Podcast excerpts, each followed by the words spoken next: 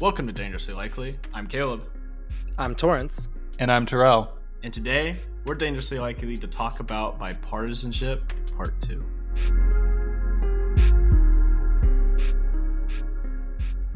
Let's go above the fold with this week's headlines.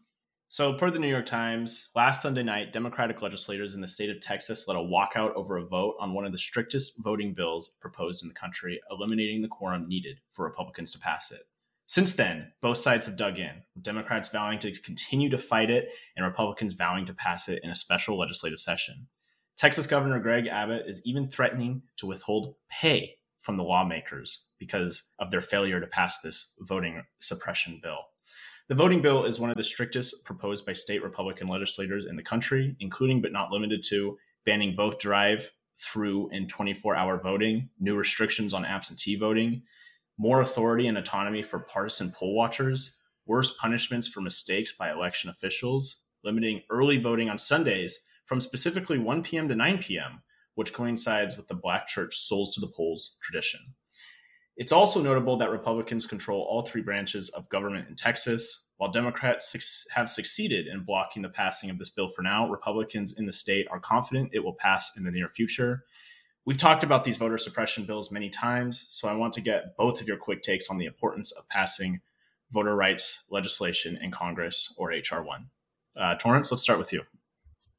Well, if to any of our listeners who, who listen regularly, uh, they know exactly where I stand on voter suppression. Um, I think it is uh, among the deepest evils in the universe, uh, the, uni- the rather the universe of democracy, because it is the foundation of a democracy, um, and that's what we claim to be, the beacon um, of the world as as the leading democracy. And so, I just want to reiterate that I think that this is a blatantly partisan. I think that it should be very clear to people. Um, they're they're no longer. I mean, just like during the Trump administration, they were saying the quiet part out loud, and now I'm like, they're doing the quiet part out loud, and they're doing it quite loudly. Um, and so I think you know I, I, applaud these Democrats for doing what they could in a system that's stacked against them in you know in Texas, where all three branches are controlled by Republicans. Like, I mean, th- this was simply just a delay. I mean, that is that mm-hmm. is the reality of it. But I think that they've done the right thing in drawing more attention to it, um, in hopes of probably funneling you know more money to to fight this, or um, with hopes that with more pressure on the Republican Party in Texas that this wouldn't get that this won't eventually get passed, but it's not seeming to do to do that. Obviously, as you noted, um, Governor Abbott has dug in, but quite frankly, none of this should be sh- shocking to anyone who's been paying attention. Oh, absolutely. And um, I would argue it's not the quiet part because they've been doing it forever.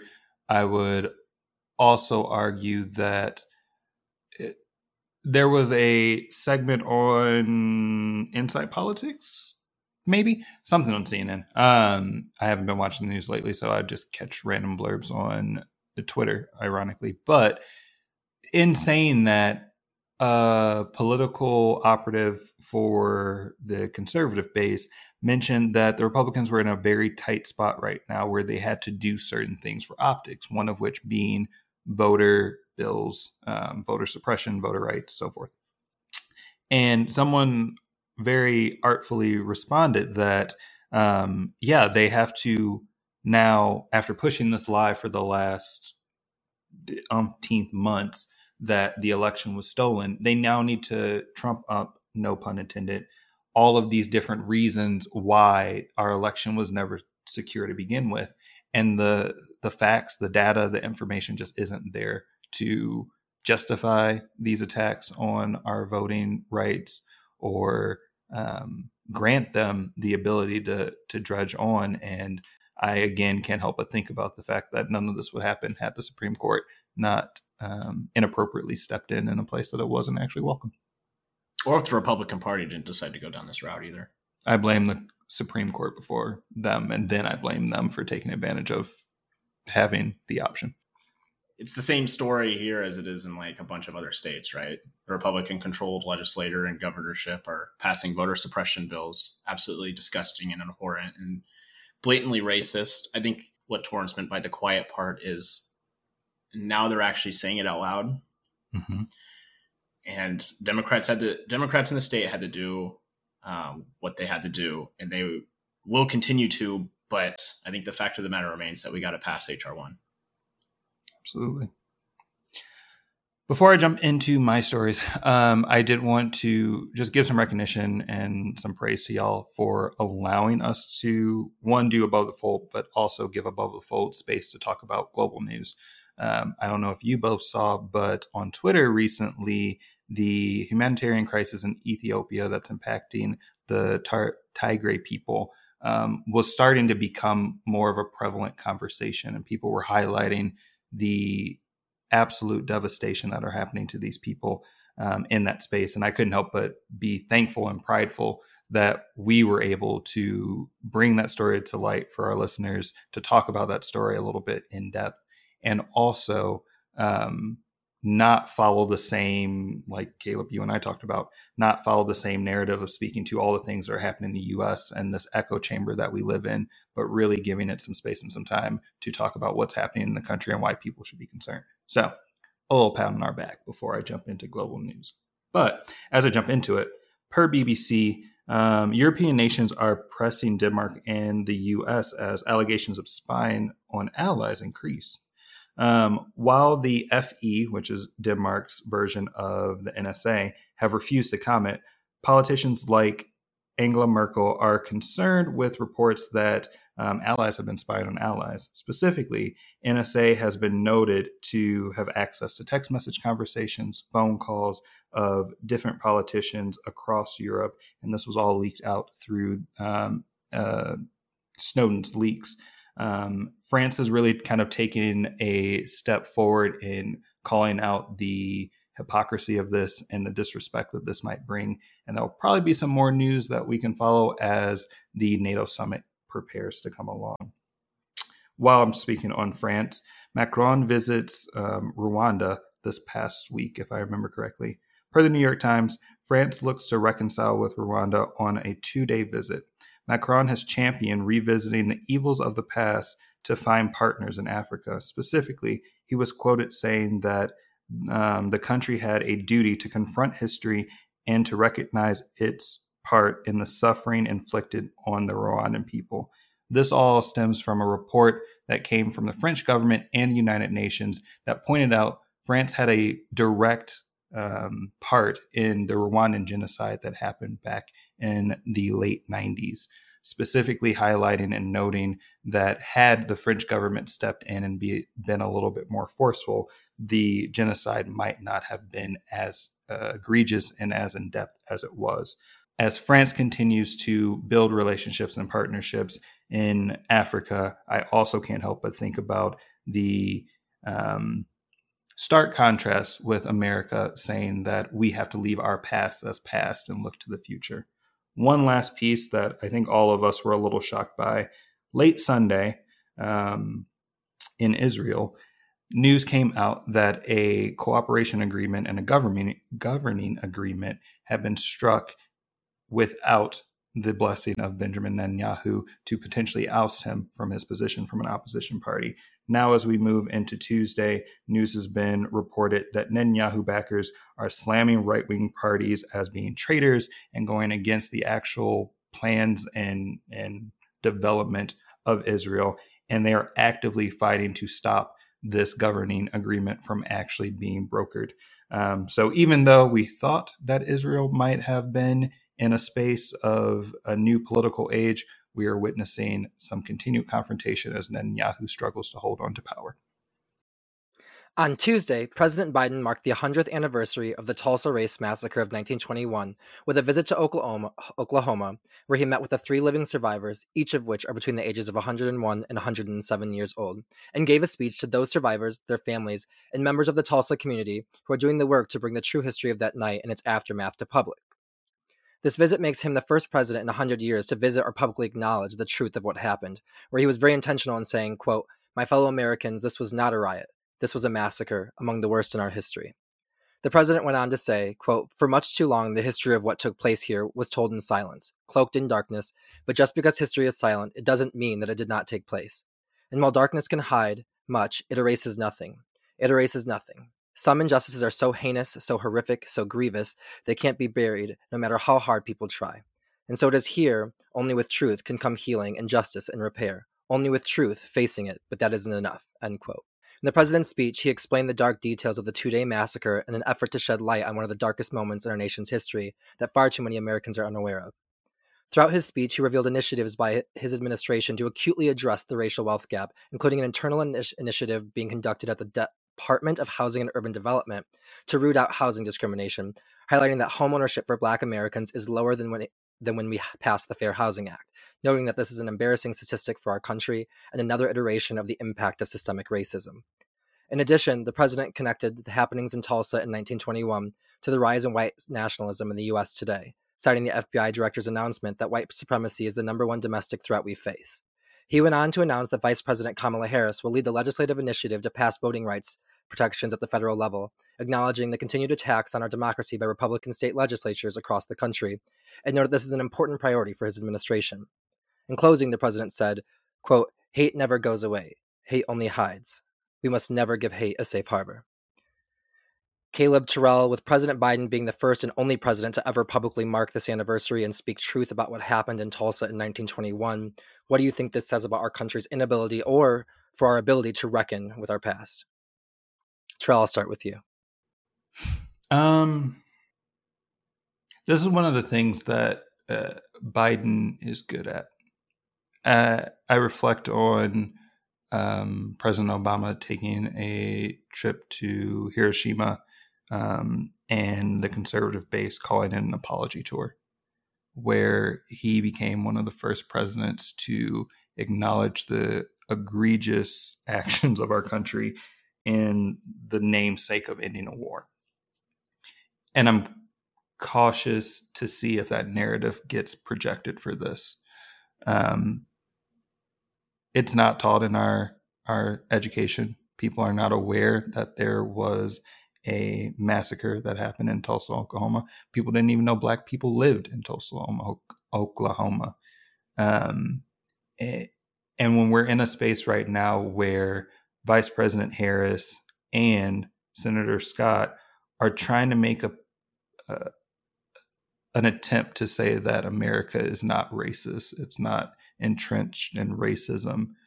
This is a great example of why we need to be more educated on the matter. This is a point to to show that at no point in time did African Americans have an even shake in this country um, by owning property because their property would just be burned or or ransacked.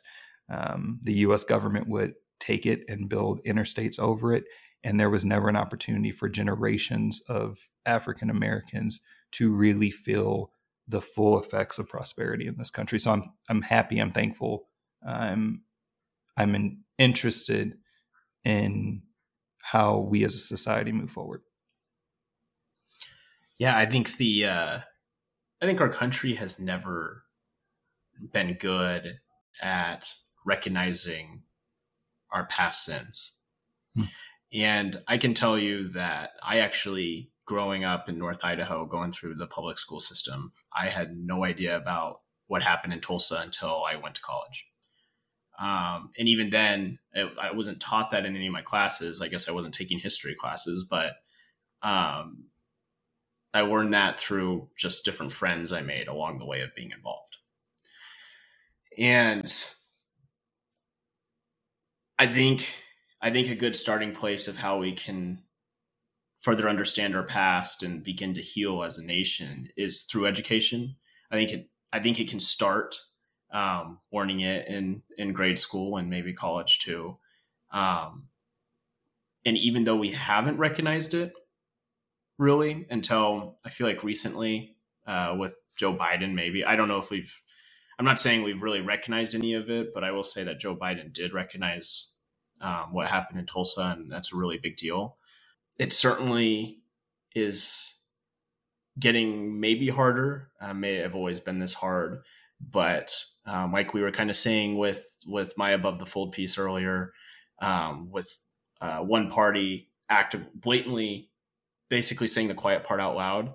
Um, that's what they're doing with the idea of systemic racism in what's happened in the past and in our education system. So I echo you, and I'm interested to see what happens in the future. And this is a really important step, but it's um, uh, we got a long, long ways to go to heal as a nation and to actually reconcile with our past. Yeah, I absolutely agree. And I, I just, if you don't mind, I want to touch on a few things that he talked about that I thought were like really notable in his speech. Eh, mm-hmm. For one, being the first president in our history over these 100 years since it happened um, to even speak about this or mark this anniversary. Um, I will say that his speech was really great and that it was not kind to those who would who needed to hear um, the veracity of that massacre how um, terrible it was and, and the lasting impact. He he did a really good job of um, and, and to to go so much as to say he was vivid in detail about the killings of people, the the, the way the way that people were killed, the way that dead bodies were hung over fences, and mm-hmm. things like that, as to make the point that this was no riot, as it has been um, called before the Tulsa race riots. But this was no riot; this was a massacre there there there were not deaths of white people. There were hundreds of deaths of black people. And then they only marked they only took an official count at that time of 36 deaths when we know it to be in the multiples of hundreds and that the Tulsa Commission um, that has raised $30 million is now ex- in the process of exhuming graves to get a more accurate um, count counting of the killings there. Um, and for those who don't know uh, when we say Tulsa we do mean the, the Greenwood um, neighborhood in Tulsa, which was an all black neighborhood that was thriving, had its own banks, its own businesses. Um, it was in, in some ways doing better financially than its its neighboring white town. Um, and eight out of the 12 uh, black churches that existed in greenwood were burned down. Only you know the, the final four were still standing and some are still standing today and are the only reason some of this history is even told and has has lasted these past hundred years as there were not many survivors. Um, i also think that he did a really good job of connecting that, th- that these things were real. The impact of this the, the race um, the racial violence in this country has had the, the, a huge economic impact. Um, citing one of the survivors who spoke at, in Congress last week, who you know after, who was living described a community where her, where her father um, was doing well, where they had they had community, they had wealth and culture, um, but that she, because of that, she never finished the fourth grade and then never made much money because of it. These are real economic impacts that that are being felt, and that there has to be an answer for them. And that his his discussing this anniversary in conjunction with uh, rolling out initiatives to to acutely address the racial wealth gap, I think, is a good pairing of of public p- policy and conversations. Um, as well as I think that him understanding that a lot of the African American plight and the, the, the, a systemic issue that has contributed to our lack of power, not just economic power, but actual de- democratic power, has been voter disenfranchisement and voter suppression, and him reiterating and announcing um, his, his, appointing the vice president to lead these legislative initiatives. I just think it was all tied together very well, um, and I applaud him for not only just going out and saying something about this, but making a very intentional action to show that the priority of, of racial justice in this country and how he's not going to stop talking about it and he's going to continue to expose um, what has been too often swept under the rug about our history. And so I, I give him a round of applause on that. Even though he's not perfect, I think he's doing what most others did not expect him to do in his presidency. One other thing I would add too is I wonder if if this would be a conversation we're having had Lovecraft country not been a thing. I wonder if the American populace would even know that this was a conversation to have because that was such a centerfold in a major show. Uh, that show came out after like the whole Juneteenth stuff last year, and I think that was part of that conversation. Yeah, I was actually going to say I think it's like the the, the confluence of um, Watchmen and the, the, the, premiere episode of Watchmen really putting putting this on the radar, the racial justice movement last summer and Lovecraft Country. I think it's you're precisely hitting the nail on the head that it is about the public's knowledge of it and public opinion on these kinds of things. Like right, like because when I heard that he that no other president had ever spoken about this publicly or marked the anniversary, you shake your head. Well, how the heck did President Obama not? Right, but we understand 2008, 2000 uh, 2016 to be a very different America when it comes to racial justice and what we are allowed to discuss and what the consequences of that have been. And so uh, I think that it is a confluence of those factors, it becoming more in the zeitgeist of, of the American public's interest.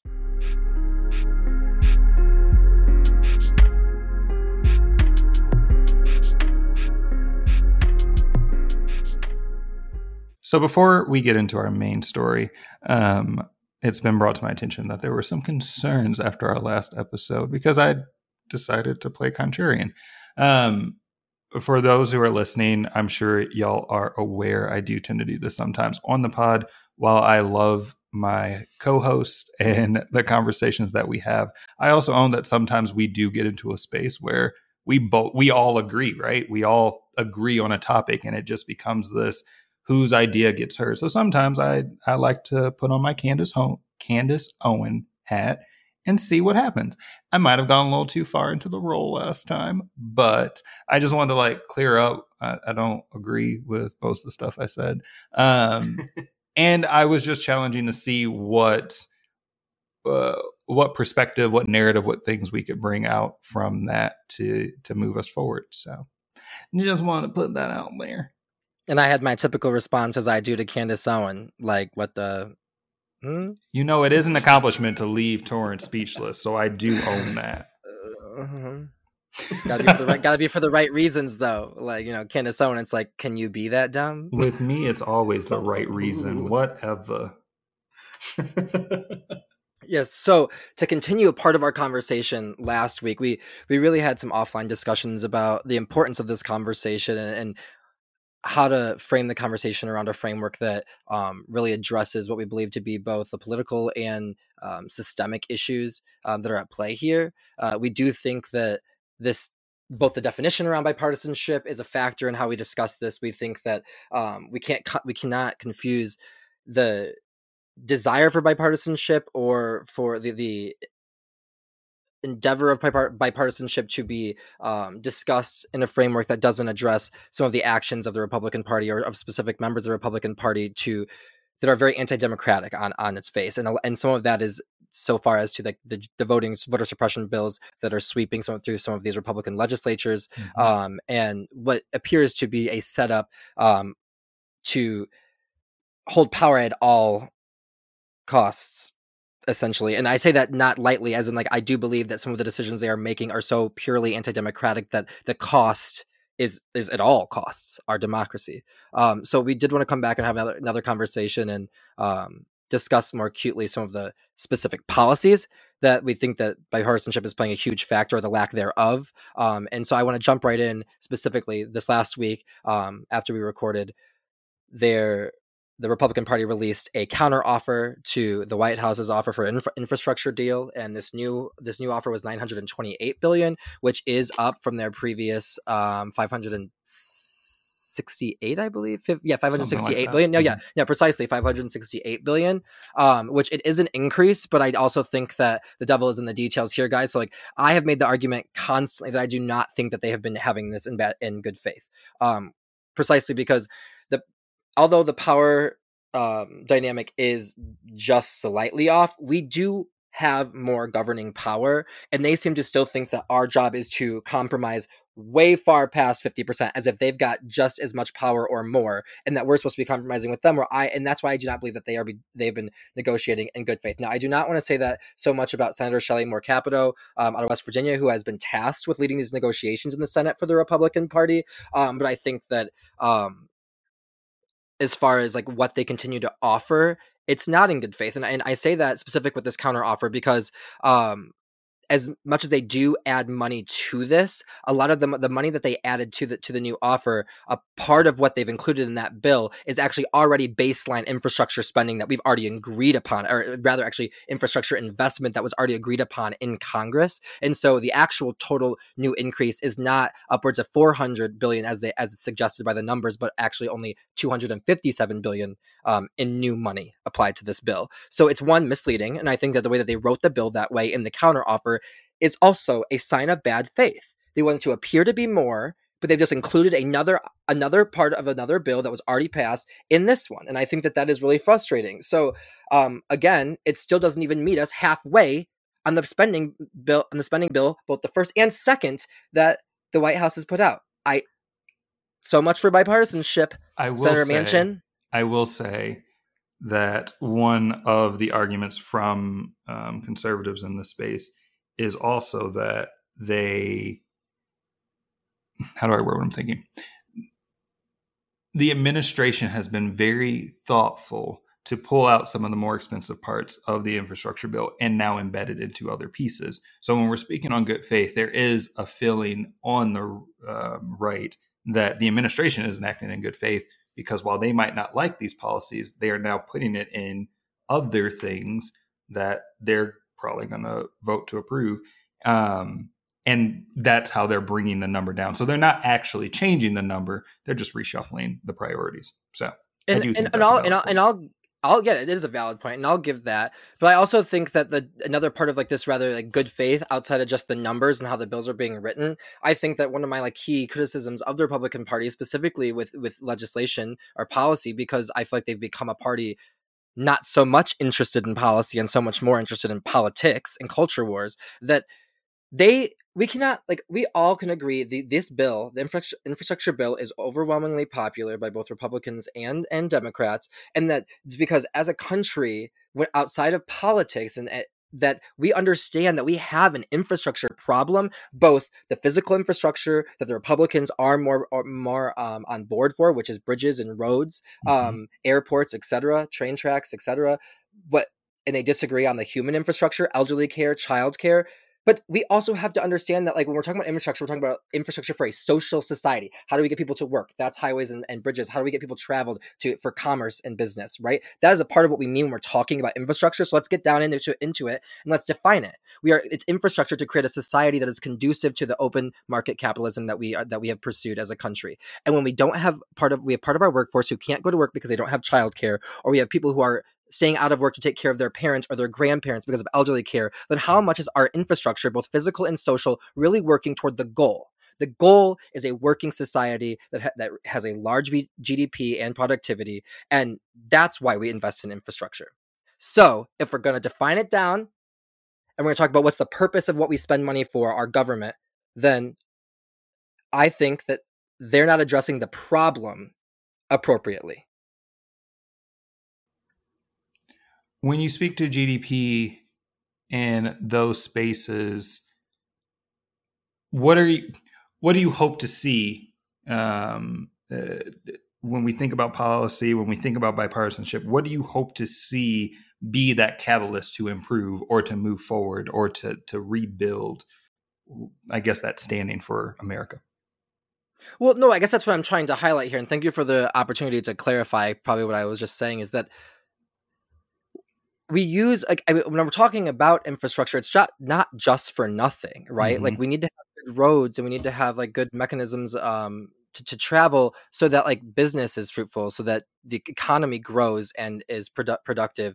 But when we don't, when we, what we have been seeing in a trend over at least the last fifteen to twenty years, where where women aren't able to work because the price of childcare is so expensive that the that the weighing the options between working and not working sometimes is better just stay home with the kids right mm-hmm. or that because uh, we because of the way that like you know the economic wealth has been distributed in a disparate way between generations we're now seeing a lot of um, you know people have to take care of both their children and their parents. And this their side of the bill recognizes those to be barriers to a fruitful and well-running economy because we can't have part of our workforce like we can't have mothers staying home just because like we like we have created an economy where it's not conducive for them to work because childcare is so expensive. Those are barriers to our mm-hmm. econ- our economic growth, and I think that the Biden administration and Democrats more acutely do realize this, and that's why we have built it into this infrastructure deal because we recognize it as that. And I think that we should be talking about what are we doing this for. They're trying to meet the end goal, and I think that the others, the other party, and uh, is I don't want to say like they're not addressing the problem at all because they are, but they're not acknowledging the whole problem and therefore not addressing it. Well, the Republican Party doesn't agree with the Biden administration's um, definition of what infrastructure is. They don't. They just. They just don't think humans are a part of that. They're just thinking roads and bridges. Oh, I know. Yeah, which is why I was drawing the point of like how and why we should define it well, this way. I think in the in the um, under the idea of bipartisanship, I think with this bill specifically, bipartisanship it doesn't feel very possible to me for a couple reasons. Because Republicans will never agree to what the Biden administration says about infrastructure in terms of also including human infrastructure. Mm-hmm. And I don't think they'll also ever agree to how it's paid for. Exactly. Yep. And ironically, the most popular provision of the infrastructure bill is the Democrats' plan to tax the wealthy more. And Republicans have already came out and vowed against that.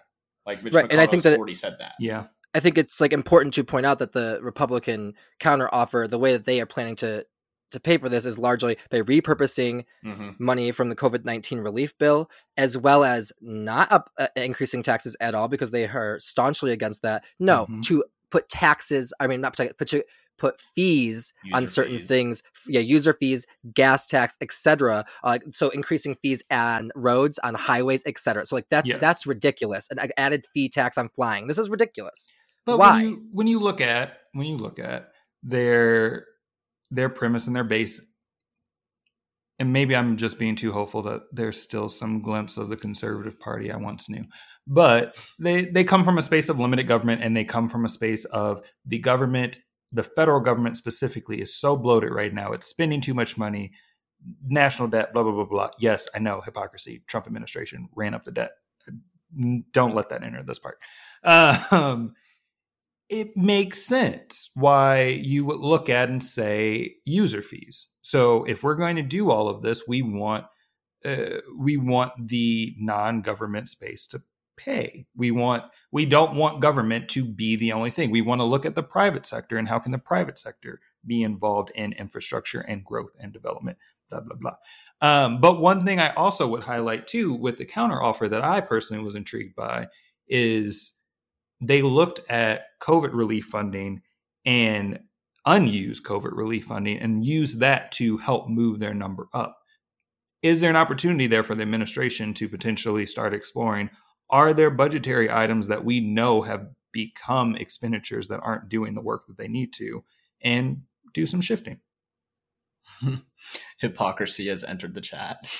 yeah, no, like I think that like the issue here is that to, to bring it tie it back to like the differing definitions of bipartisanship also that's like being offered by one the white house versus traditional bipartisanship which is defined as both members of the democratic and republican party working together in congress to pass bills rather as the white house is defining bipartisanship as well we are going to pursue policy that is broadly popular among the american people both mm-hmm. republican independent mm-hmm. and democrat and democrat and you know how I feel about democracy. I feel like I am more for a more pure form of democracy. Therefore, when we have overwhelming evidence and, and statistics and data telling us that this is what the American people agree with, then you know that that's where like where where I'm largely going to be on things uh, mm-hmm. with obviously within reason. Like, but I think that again they don't acknowledge the whole issue, and that's what's ridiculous. Like, at what point? Okay, so like they want us to continue to pay for more, but they continue to not ask corporations to pay their fair share. Because again, and I know this is like well, Torrance, this is just the politics of the Republican Party. This is how they feel, right? Like I know for decades they they can sit there and act like they don't acknowledge it, but this trickle down economy hasn't fucking worked. Okay, has. it has not worked, and I'm getting so frustrated because that's why it's bad faith. Because you cannot look me in the eye and say you do not see the statistics in the economy as a Republican, not you, like mm-hmm. Republicans, yes. and say that they don't acknowledge the overwhelming disparate economic impact that our economic policy has had over the last four decades yeah. on average Americans. And they say, mm-hmm. oh, no, well, no, we can't possibly raise the tax rate up to lower than it was previous to the last administration. We must give put more on the backs of American people who have had stagnant wages for decades. Fuck off. That's the it's key, ridiculous. though, right? That's the key. And that's why I, I highlighted your piece on GDP.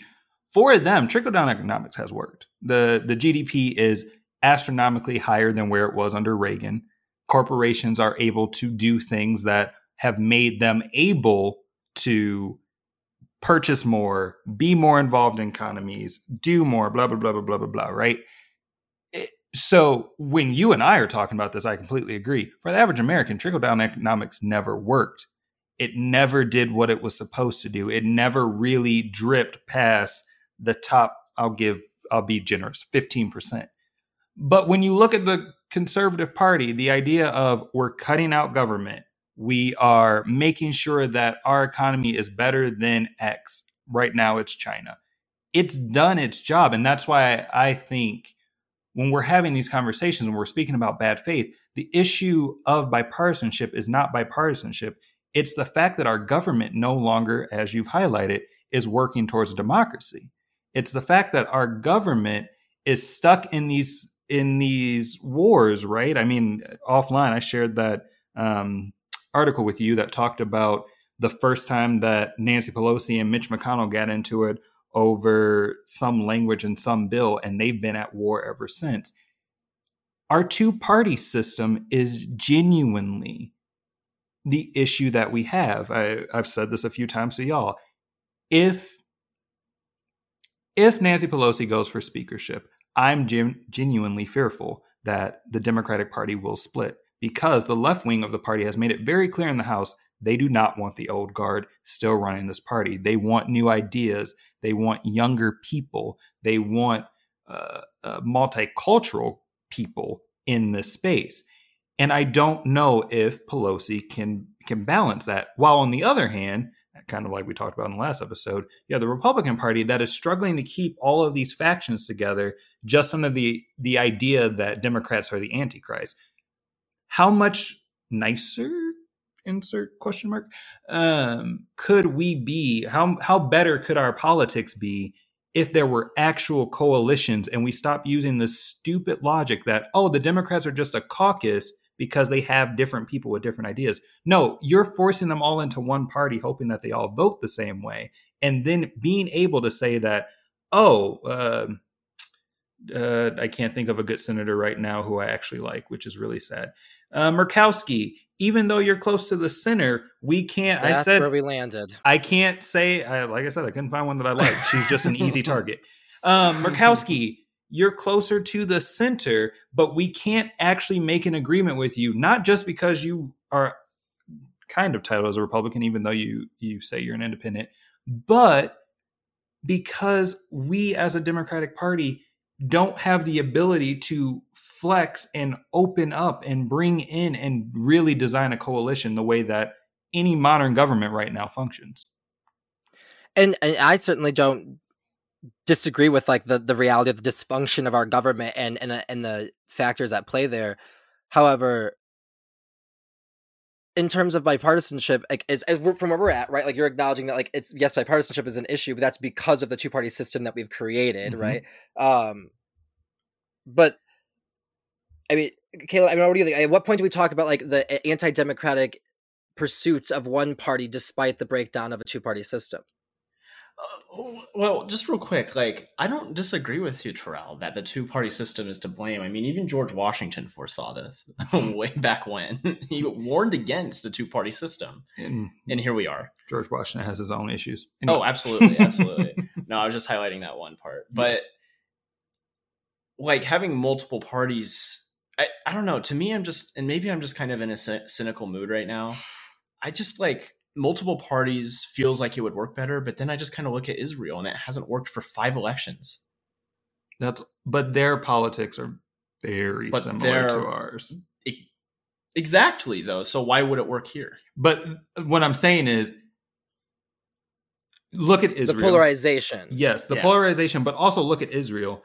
Their multi-party system was not really a multi-party system until recently when Benjamin Netanyahu's party legitimately separated, not because of a difference of ideas, but because they hated Benjamin Netanyahu so much that a faction of his party separated to stop him from being the next prime minister. That's fair, that's fair. And surprisingly, it worked out for them. So Which far. suggests it works, right? Yeah, yeah, because we could, we never could have had that with Trump, and maybe we could have. But I, when I, I, I want to use them as a great example, right? Because that could be where we're headed, and that political turmoil that mm-hmm. you speak of is a great example of why having two major ideologies claim that they can be a big tent and they can pull in and they can do eh, eh, eh, can lead to this type of chaos and this type of dysfunction. And I, I mean, I'm right there with you, Caleb, of being cynical.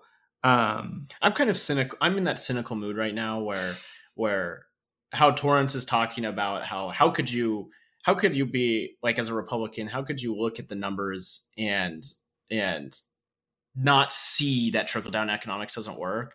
But I'm kind of in the cynical mood right now where they do that on purpose to just call the Democrats angry when it doesn't work, even though they're the ones blocking it, so they can win elections again and then still do nothing. Well, no, yeah, and no, I actually think that's where. The, yes, they they play the like pretend defense all the time. Like you know, they they no they they do They all do. the time, right? Because like we're, we're often because what we're often doing, and I've spoken about like the difficulty of our political position often is that because we're usually introducing a new concept, an unfamiliar concept, and maybe sometimes uncomfortable concept because we are addressing a problem that has gone long unaddressed or acknowledged, right? And so I think that politically we sometimes have a hard a harder argument to make to the American public because the Republican Party frames things like, look, they're trying to take your way of life away that you know now that you're so comfortable with because you are a largely a w- white party who has not sustained the oppression of Mhm. Of this country and the disadvantages that have come along with that opp- oppression, both socially and economically. And I'm not saying that to just to be like to be, to be like to create a, ra- a race dichotomy, but that is the facts of what the makeup those two parties are overwhelmingly statistics, Yeah. right? And so that that is a factor at play here. But again, like I, I think I get just so frustrated because one party, al- albeit neither party are, is perfect, one to me just seems to be addressing more of the real problems that all of us are seeing and, and, and experiencing. And it's frustrating that that party pursuing good policy that will have good impact on people's lives does not does not give them more power or more uh, more political power rather even though the statistics uh, and the data behind like what their policies are pursuing are, are much more popular than what the political polling shows and that's really frustrating to me because you know this is a little off topic but it's you know the, the report that just came out like a week and a half ago about how you know as millennials we own like what four point like eight or something like or four eh, percent of the economy and when Mhm. our parents were our age they owned about 20% of the entire economy eh, which was Mhm. more commensurate with their with their population share their demographic share of the population and ours is like 20% of the population but also 4.8% of the economy like that kind of insane disparity in in economic wealth over just four decades right like in in the grand scheme of things not that long it's just really beginning to get like fucking tiring And like that's what the heck because the median age of Congress is what graveyard. Um, Graveyard. like, yeah, I I completely agree, and I I look at that too as a symptom, right? While the frustrations with bipartisanship are justified, getting rid of the filibuster is not going to fix this.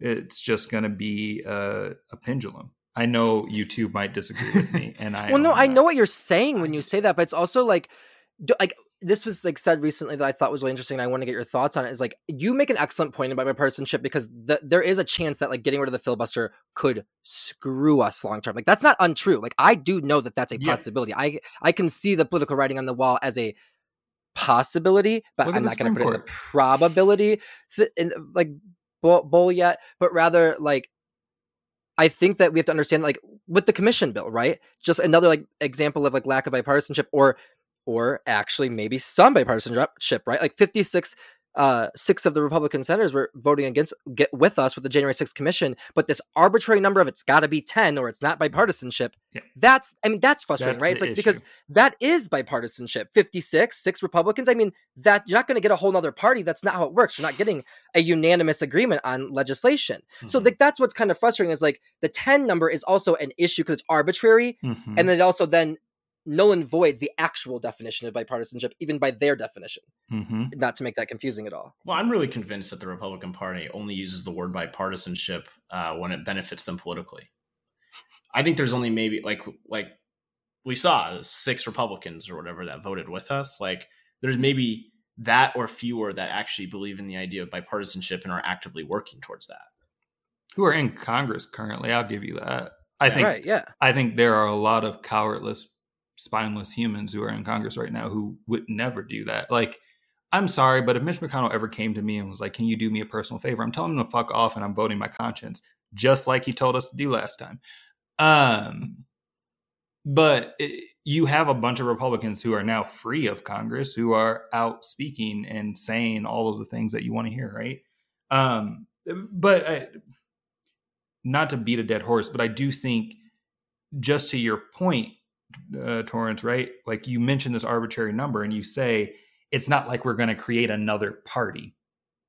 I genuinely feel, and this is a revelation, I guess, for me as I've um, come to grow, but that is the the crux of the issue. That is the the problem. And I mean, our education system has trained us that those were the most tumultuous times in American history when there were more than uh, two political parties. When there was a Whig party, there was a third candidate president who ran and took some electoral votes. And then there was the grand bargain that happened with um, John Quincy Adams. Like our education system has coached us into this belief that if you add in more parties, it becomes more of a problem than what we're facing now.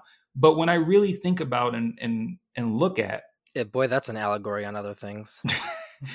when I really think about and look at where we are and how we get here and all of those pieces, yes, I understand the filibuster and why people want to remove it. Yes, I understand why people are calling to just unseat senators who uh, played a role in the insurrection. Yes, I understand all of these pieces, but they really just feel like uh, attempts to fix symptoms, not the overall problem. Like the analogy I use with y'all, it, with the filibuster gone, you have a pendulum that's just going to be swinging. And the only way to calm that pendulum down is to add more balls and see as they all start moving in unison over time. That that to me is the issue with bipartisanship that we see is we only have two balls that just keep hitting each other. One swings further than the other and they try to figure out center. If you add a third, add a fourth, add a fifth, you'll start seeing them shift the exact same way, whether they meant to or not. Bringing physics to a political fight. well, you know, give, give them a reason to consolidate power. Right now, that that same there's not enough. Adv- I think you're right. I mean, like I'm just kind of I don't want to say having this revelation right now, but like I'll make the acknowledgement that like it spurred, it provoked the thought that like there just isn't any incentive for it right now. There's mm-hmm. no ins. There's almost no incentive other than an altruistic approach to your damn job, which like you know I'm more pro, but like it yeah there is just no political incentive for the for bipartisanship right now and that's what's frustrating it's it's a part of the larger political issue so are we other than for us. other than for us. are we creating a third party? Is that what i just heard here? Like are we no, no, starting no, no, no, that move? I I think um, absolutely. I'm a progressive Democrat. I think I think Ossoff and I think Ossoff specifically has set the stage for a younger coalition of progressives to make a bull or not a bull party, a moose party, and still run and caucus with the Democrats, but really say now is the time. Like we as a generation are not being represented in Congress. We as a generation are literally carrying this country right now, and yet are questioning if we can buy bread and milk on a good day because we're paying rent at the same time. Like, is it that egregious to say, you know what? all the LGBTQ, multi race, the people who care about the things that are happening, the young people who are going to be the next um, Nancy Pelosi's, Henry Reid's. I, these might not be good comparisons, but deal with it. Make a party, run, challenge, primary, do what Murkowski did and run as an independent and win and really do some sizable change in Congress. Oh, yeah. I was just going to say that I think that, like, a slow way the only way like my political mind can kind of like perceive it right now is like i think that part of doing that is like you're right like, like keeping a coalition with the party that you feel more aligned with but like need us not be so afraid to run against the establishment run as a progressive run as an independent like caucus with who you agree with right? Like if you need to. But don't be afraid to say well no i don't i'm i don't need the democratic support. I'm going to run as an independent as a progressive. Like that's the kind of way that we start chipping away and taking actual democratic power right? Like doing it the right way and so and seeing where that gets us. So i think that we were having an off air just for the listeners like kind of tip but we were having an off air conversation like well what do we say about like what are actual steps to doing mm-hmm. something about this if we're going to go out there and like make this analysis about it which we believe to be largely true? I do think that it's the doing what you can taking the small step of pushing back on what we be- is believed to be the right system. Also for like candace owens uh, whatever that boy is on tiktok whose dad was a football player the oh. the other the white girl uh white i literally can't name another conservative personality right now. Anyway this is also for y'all like hey the establishment isn't doing everything you want. Why don't you guys start a party? Run to the side of them see what happens. That was some pot stirring. My take on on mul- multiple parties in america is it'll take it'll take time and political courage Yep. Lots of time and lots of courage because because people who want to make a new party will have to face a lot of courage that they're going to lose a lot before it starts to work over probably decades. You just need a wealthy backer. There was almost a black oh, party. Stop! Oh, stop! He always ruins the good point, doesn't he? there, there was almost a black party, Always. and P Always. Diddy and um P Diddy was trying to get Jay Z to buy in, and then Lil Wayne decided he wanted to wear a Trump hat, and all kind of fell apart. But like, just get a wealthy donor. We could speed this up a little bit. But I do so agree. grassroots it. Thank you. That was fun. I think long story short is, you know, maybe it is the multiple party route um, that I guess gives us the idea bipartisan bipartisanship that we want and fixes the Senate or whatnot.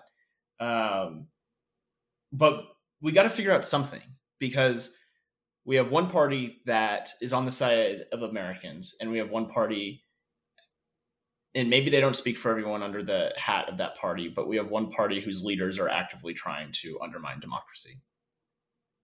And we got to do something about it.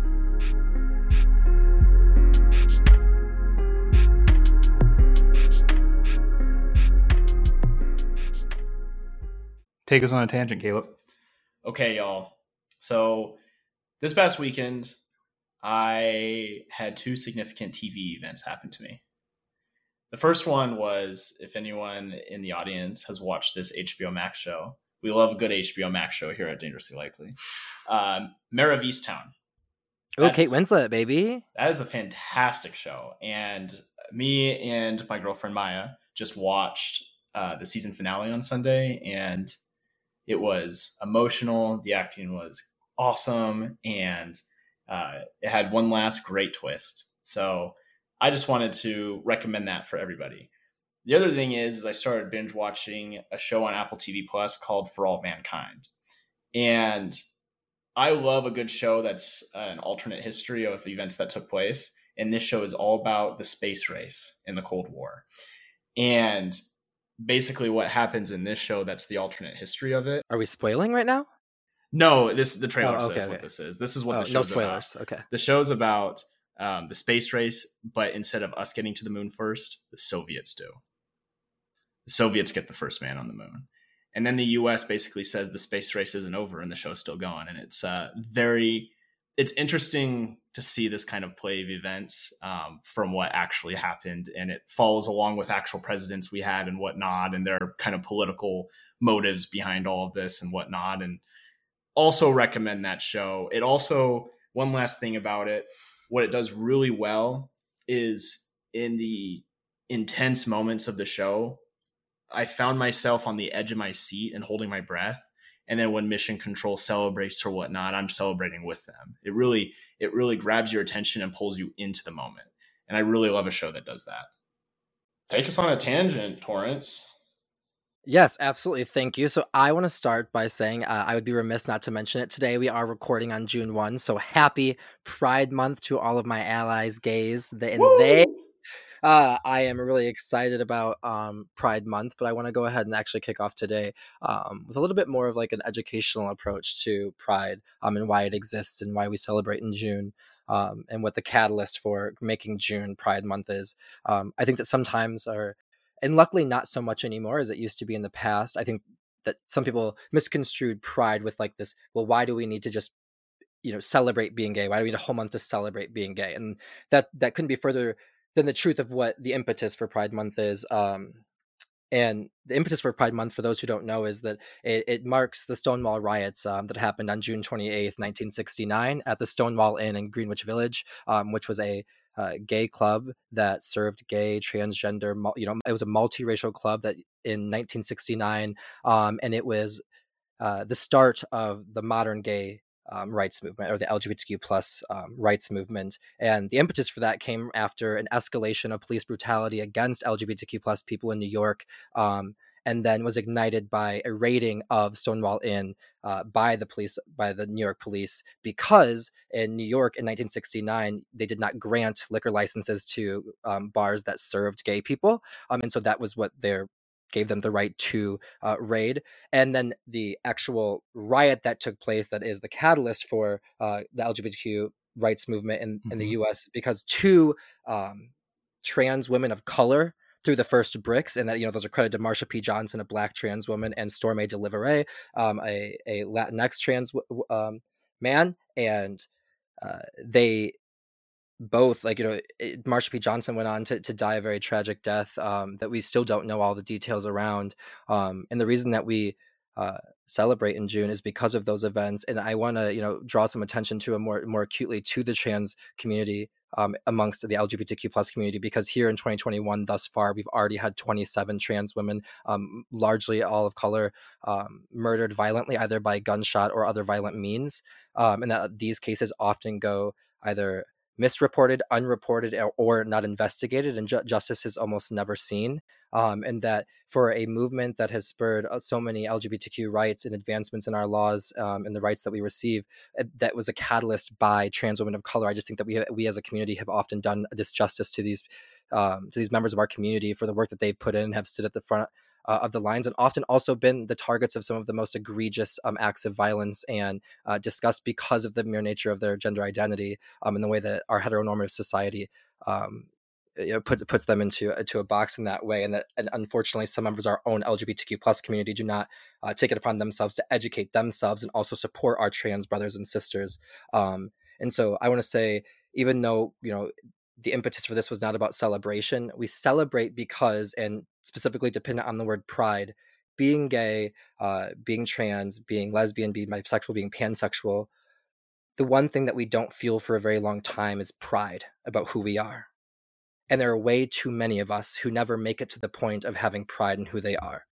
And that is why we celebrate, because once you do, that is that is the small victory that we get in this life and that is what we need to show other people so that they can have the courage to find that pride sooner um, and quite frankly showing that celebration of love and, and acceptance of oneself um, so openly during june saves a lot of lives and so we're going to continue to dance and we're going to continue to party and we're going to continue to fight for our rights happy pride happy pride well terrell take us on a tangent after you stole it from me the first time. that should be my tangent. um, there's so much. There's really so much. I'm I'm frustrated with the Naomi debacle with the French Open. I'm frustrated with the Kyrie Irving debacle with Boston, which is a racist city. It's not a secret. Most Celtic former Celtics fans have even said how they've been called the N word, how cops have pulled them over after they're leaving the games. Like, I get it. You don't like when people tell you what you look like to your face, but sometimes you just gotta own it. Um, I'm frustrated with this backlash that Mo'Nique is getting for telling women not to wear bonnets at an airport, and people are acting like it's okay to attack a black woman because she's saying her piece and then black women are jumping in like this isn't how black women should be treating each other. Mo'Nique had no like it's not professional to wear a bonnet. It's not appropriate to wear your sleeping clothes out in public. I get the whole like do what makes you happy bs but don't don't get frustrated at someone saying i grew up in a generation where this was frowned upon i don't know when we changed because then people started making the argument that it was appropriate to wear do rags. Those became professional. The only profession I know that is appropriate to see a person in a do rag is a drug dealer. So no, um, I yeah, I'm just frustrated with culture and social media and just straight up ignorance across the board. And like again, how we treat certain personalities, right? Um, there's also been this rise of the idea of an industry plant specifically claiming that H.E.R. was um, planted in the industry as an individual who was going to run up charts and and make a lot of music but no one wants to say olivia rodrigo is a industry plant right now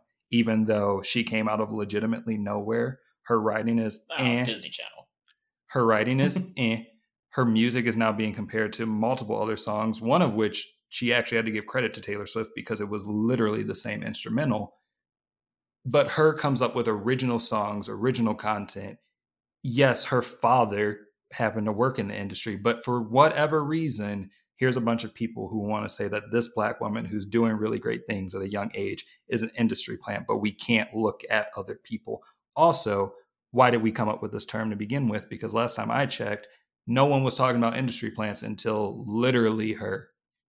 I, so yeah, I'm very frustrated with just this overall narrative of anti-black sentiment, um, specifically on social media, but across the board, and also the mix that it's not just the the Caucasians or white people, if you will. It's other black people taking an opportunity to put down black people, um, and it's just causing undue stress. Like there's no reason that Naomi needed to come out and say that she's going through some mental health challenges and doesn't feel comfortable speaking to the press. And then people start saying, well, you do a lot. You deserve, eh, like, you need to just show up. It's a part of your contract. No, she's a human at the end of the day. She deserves to be treated like such. So, yeah, that's my, that's my tangent. That's my rant. Well, that's our show. that's our show. I'm Caleb. I'm Torrance. And I'm Terrell. And we're dangerously likely to see you next week. See you then.